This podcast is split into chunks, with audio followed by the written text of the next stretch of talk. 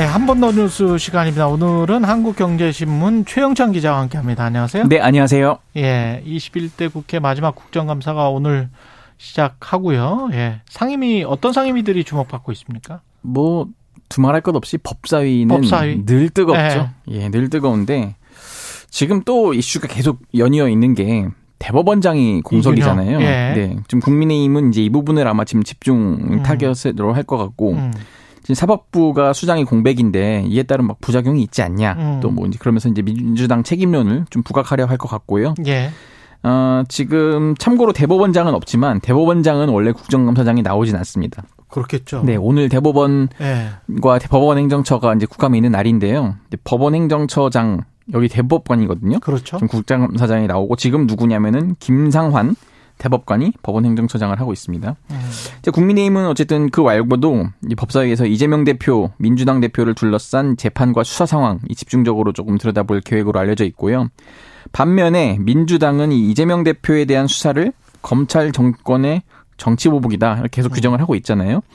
지금 한동훈 법무부 장관 책임론 아직 뭐 탄핵이니 많이 뭐 이렇게 당내에서 이렇게 열과갈부가 있는데 예, 이 책임론을 강하게 제기할 것 같아요. 그래서 일단은 오늘은 대법원과 사법연수원 등이 감사인데 바로 내일이 이제 법무부 국감이거든요. 또 법사위가 또 뜨거운 게요. 감사원이 여기서 그 피감 기관이에요. 아 그래요?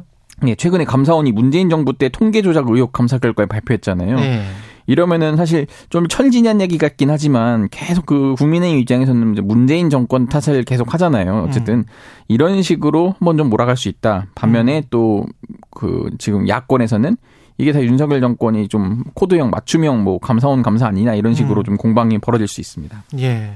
그 다음에 과방위도 지금 과방위도 뭐 원래 아, 그렇죠. 뜨거웠던 곳이긴 하, 하지요. 예, 예. 예. 그러니까 여기가 지금 설명을 좀 드리자면은 음. 과학기술 정보 이 과기부라고 예, 하죠. 예. 과기부와 방송통신위원회를 둘다 그렇죠. 이제 소관하는 그 상임인데 예.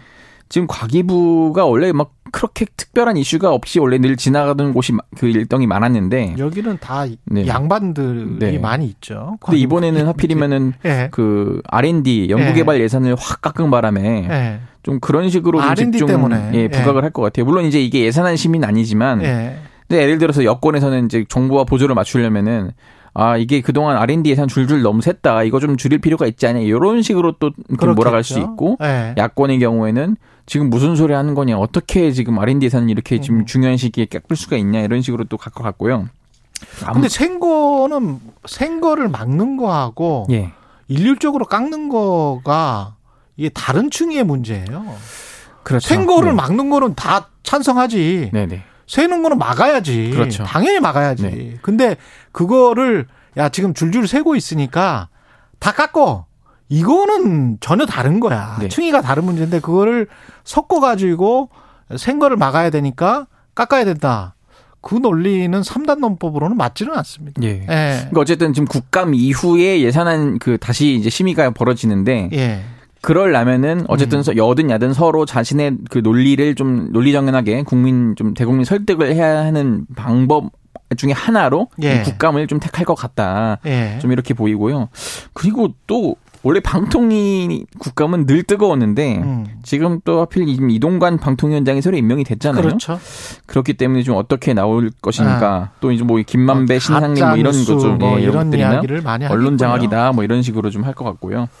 그 다음에 여성가족부. 예. 여기가 지금 음. 좀 굉장히 난감한 상황인데 예. 김행 장관 후보자가 지금 이도저도 아니잖아요. 지금 뭐 임명을 안 했으니까 예, 재개를. 해야 하는 상황인 건데 예. 어떻게 보면은 그래서 아직 사실 김현숙 장관이 장관직은 수행을 하고 있어요. 장관이에요. 네. 예. 근데 이게 어떤 게 있냐면은 어 여성가족부를 소관하는 여성가족위원회는 겸직 상임입니다. 아 그래요? 예, 다른 상임위를 하면서 동시에 하는 곳이어서 그래서 여기 국감이요 좀 늦어요. 음. 11월 2일입니다. 11월. 2일. 어. 예, 그 그렇기 안에 때문에 임명될 그렇죠. 있고. 그 안에 임명되면은 이제 국감 그 테이블에 오르는 대상자가 달라지는 거예요. 예. 좀 그런 변수가 있는데 근데 그때는 이제 장관이 됐으니까 또 국감에 나와야 될 거 아니에요. 그렇죠. 그래서 일부러 그렇게 한 달까지 또 끌까? 그럼 국감이 또 나와서 약간 좀 하루 종일 집중을 받기 때문에 그렇죠. 그것도 굉장히 대통령실 입장에서는 난처하거든요. 음. 좀 머리가 좀 아플 것 같습니다. 그렇다고 또 임명을 한 달이나 안 할 수는 없는 거 아니에요? 그렇죠. 그럼 아니면 새 후보자를 선택을 하든지 그러면 어. 이제 그냥 현 장관이 국감까지는 그냥 마무리 짓고 예. 나가는 걸로. 왜냐면 여가부가 좀 뜨겁잖아요. 지금 그 잼버리 그 그렇죠. 문제에 대해서도 다시 한번 또 좀 집중 부각을 해야 할 필요가 있고 음. 그런 점 때문에 아무래도 여가부 국감이 예- 예전보다는 더 좀 곤란할 텐데 예. 이거를 좀 누가 그럼 대신 맞을 거냐 음. 김현수 장관이 할 거냐 그럼 김행 장관이 아마 그냥 데뷔전을 치를 거냐 좀 예. 이런 것도 관심 포인트입니다. 뭐 기업인들 이번에 국감 때 나오는 증인들이 있습니까? 예, 예. 기업인들은? 일단 4대 그룹 삼성, SK, LG, 현대차 총수는 웬만하면 빠지고요. 예. 포스코 그리고 HDC 현대산업개발이죠. 그 여기 회장이 증인 채택이 됐고요.